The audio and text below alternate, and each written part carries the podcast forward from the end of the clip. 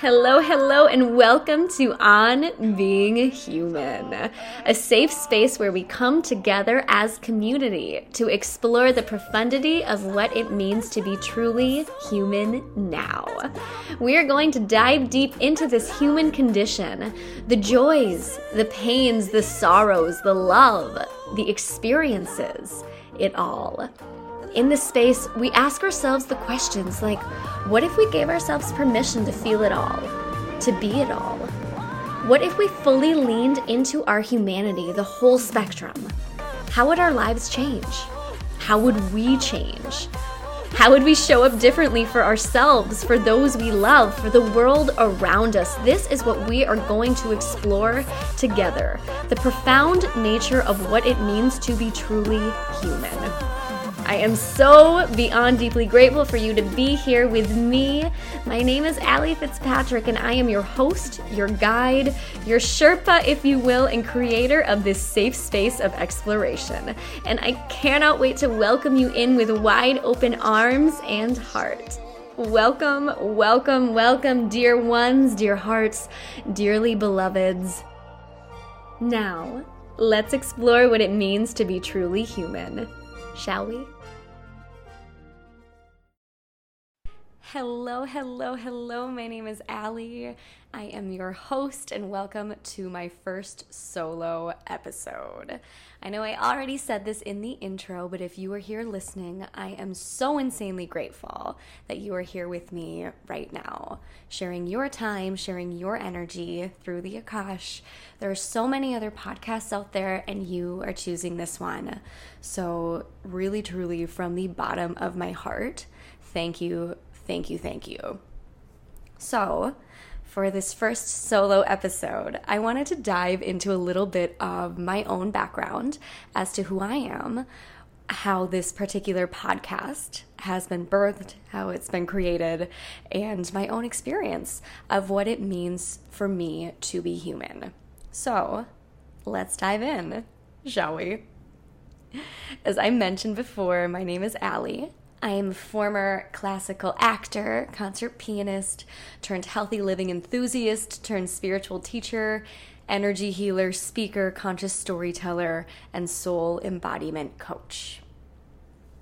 And as I have been reflecting back, I have noticed that my whole story has actually been one of human connection one of human interaction, of exploration, if you will. Even from the time I was a little girl, I was so intrigued by what it meant to be human. I was mesmerized by people, by experiences. I didn't even need to partake in these experiences. I was such a daddy's girl, like this wallflower. I was always watching, I was observing, being in this world and not of it right? But this gave me such a profound perspective of what being human actually looks like, at least from the outside. And from the outside, you see this young girl born and raised in a tiny baby farm town in rural Minnesota called Waverly, whose claims to fame happened to be Hubert H. Humphrey and never being able to date in your town because you would be dating one of your cousins. this humble little oasis is where I was born and raised. It's where I can attribute so much of my early learning and growing to, as well as actually quite a bit of my post spiritual awakening. Dark nights of the soul adult evolving too and yeah fast forwarding 20 years. Um, i now have this full circle experience. Looking back at when i was a child and i was simply watching observing i was this adamant fero- I don't think ferocious, voracious, like a voracious learner, but I was this voracious learner of the human condition. And so, like, now looking back 20 years later, um, of what this being human actually feels like. Um, it's it feels like a full circle experience for me because like 30 years of experience is still 30 years of experience, right? It's not this eight year old, wide eyed, mesmerized, wanderlusting soul, this this black sheep who just wants to belong, who just wants to fit in, who wants to understand the facets of what make up this wholehearted existence of being human, right? Like all these little intricacies as as a child, like what makes one different? What makes one unique? What makes one stand out? What what helps you to get friends even? and I mean, I'm still 100% figuring this out but I no longer use the sidelines for my playground. I use interactions, I use experiences, I use connections. I'm no longer afraid of wading into the murkiness of emotions and pitfalls, of grief, of sadness, loneliness, pain, of joy, of pleasure, everything, right? I want it. I want to feel it. I want to feel it all because I love it all. Even the painful bits I've come to realize. Like, I wake up every single morning and I thank the universe, I thank spirit, I thank God every single day for the experiences that I've had and that I'm still currently having to this day because I know they're making my own life so much richer.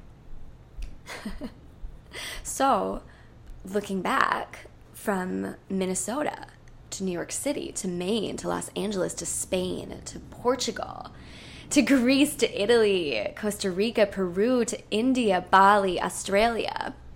My Dharma, in all of its iterations, it has taken me all around the globe and back again. Just like Bilbo, a Hobbit's tale, right? Um, and like what I found out along the way is that no matter where I go, no matter who I meet, the work that I'm doing, whether it be health coaching or numerology, astrology readings, teaching Kundalini yoga, or doing sound healing, leading women's moon circles, playing piano for various events, getting to be a Disney princess, portraying actual dream roles. It's quite simple, really. That old adage wherever you go, there you are. A foundational pillar of being human for me, which has taken me what 32 years to comprehend on this more visceral dropped in level. Um i like reflecting back i i understand that i traveled the world the whole globe outside of myself. I had the richest most incredible experiences that one could have. And I'm so profoundly grateful for this. But in reality, all I ever wanted, all I ever needed was to traverse and to get to know the deepest, most beautiful glass castle, as Debbie Ford would say, interior of my own design, within me, of myself, and of who this soul is. And truly, it wasn't until the lockdowns happened last spring as I was visiting from Australia that the universe made it abundantly clear that I was not supposed to be going anywhere. So, for the first time in 13 years, I was forced to be still. I moved back into my parents' house and I sat and sat and cried and mourned. Like, I mourned the life, the person that I was, that I now knew I was quickly being invited to grow out of. And also at the same time being invited to grow into this next version of me, my most aligned, most authentic soul version of me. So I have no regrets of any of that. I, at the time, right? It's that practice of acceptance. It's that practice of accepting what is now and loving what is. And through that, I've I've come to certain realizations, if you will, that through all of my travels, adventures, certifications, flights of fancy, my soul wanderings, these deepest longings, musings, what I've come to realize again is that nothing is outside of ourselves. My outer reality was a direct reflection of my inner world. It still is, and it's always morphing, it's always changing, it's always evolving. This inner reality. and our, my whole world is within me. It's our, all of our whole worlds are within us. And we might look for external validation, for this completion of ourselves in different careers and different relationships, partnerships, and different friendships, and traveling the globe, deepening our studies, diving deeper, exploring deeper what this next best thing in when in reality there is no next best thing. There is only this thing, this here and now thing, this present moment thing.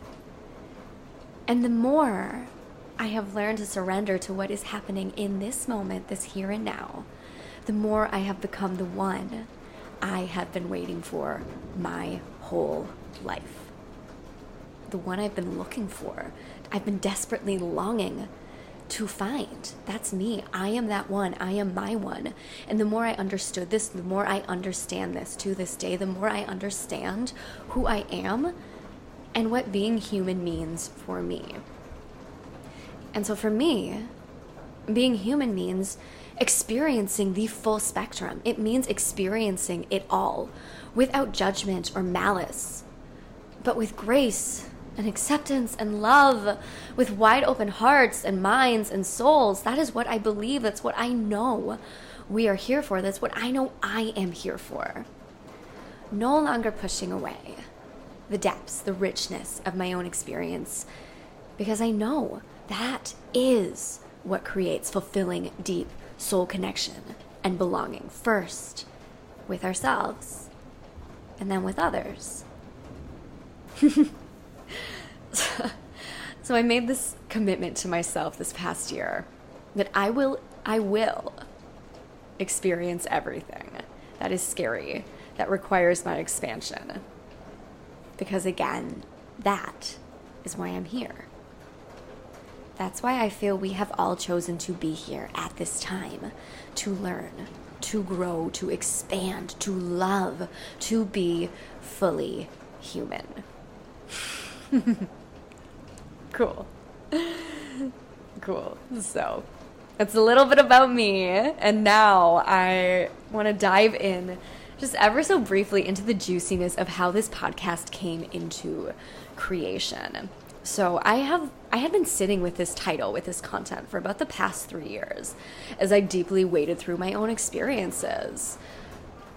And no time felt right to begin this. I I had my guests. I had different themes. I had questions. I had everything.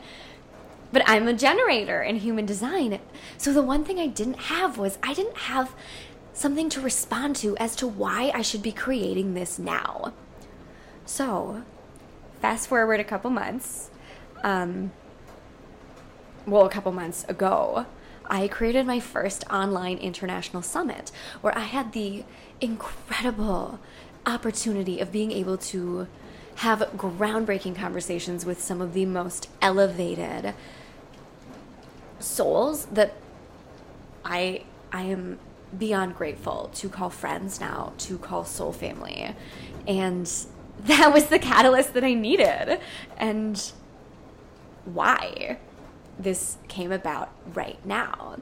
Um, why this came about right now is because we are at a crucial, this pivotal time of our own human exploration and expansion and really truly true human potential and growth. We are growing and expanding more rapidly now with our own self actualization than we ever have before. People are actually intentional about their personal and spiritual growth.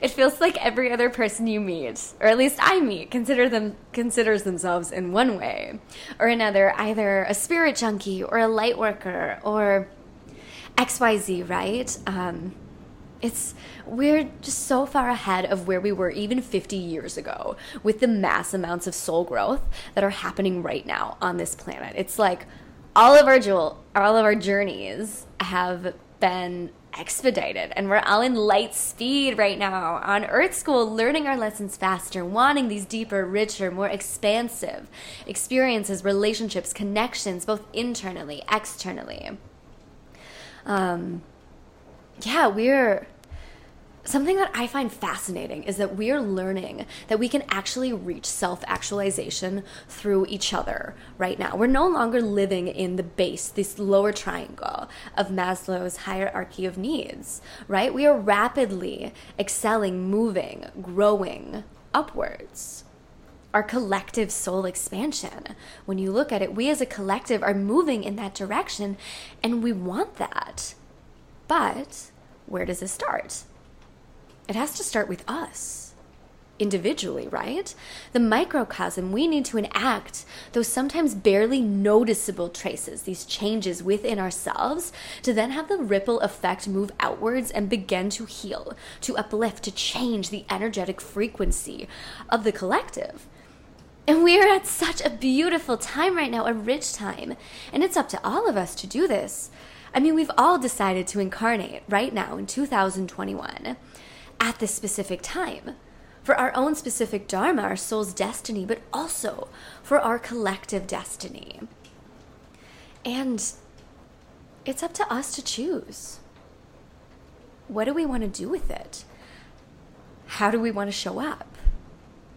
So, I want to invite all of you listening to simply ask yourself in a loving, compassionate, graceful way how am I choosing to show up for myself, for my loved ones, for my community, for the world, for life?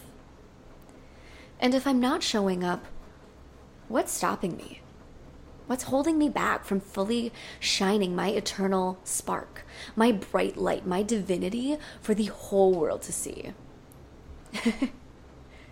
I believe in you. I believe in you. I finally believe in me. Hell, I believe in all of us here on this Earth School and that it's all of our jobs right now to shine even brighter than we ever have before because that is what lights up the world. All of us in our truth, in our light, sti- shining so sovereignly, so bright, because the world needs us. Our communities need us. We need us. We need each other now more than ever. So I ask you again how are you choosing to show up today? This doesn't have to be big, it can be small, but it needs to be intentional and it needs to be something, even the tiniest thing. Ugh. That's it. That is it, my friends. So, how are you choosing to show up today? That is what I am leaving you with. After this first solo episode, I love you, I see you, I honor you, I cherish you, and I, again, so wholeheartedly believe in you. Oh, thank you all so much. Thank you, thank you, thank you for tuning in, for listening to this episode. I cannot wait to be back with you again soon with some more insanely inspirational humans to continue this safe, sacred exploration of what it means to be truly human. Satnam, and I will see you soon, sweet souls. Thank you so much for listening and for your support. If you've enjoyed this episode and would like to help support the podcast further, please subscribe below. And if it feels aligned, please feel free to share this with any family and friends who might want to take part in this exploration of the human spirit. Also, check us out on social media. At Instagram, you can find us at on period b period ing, ing, period, human, and also at the period wellness period wanderer. Last E is a three. And if you felt so called, please leave a review below. Thank you, thank you, thank you again. And I cannot wait to see you back here next time. Satnam, namaste, cosmic hugs, and butterfly kisses, my loves.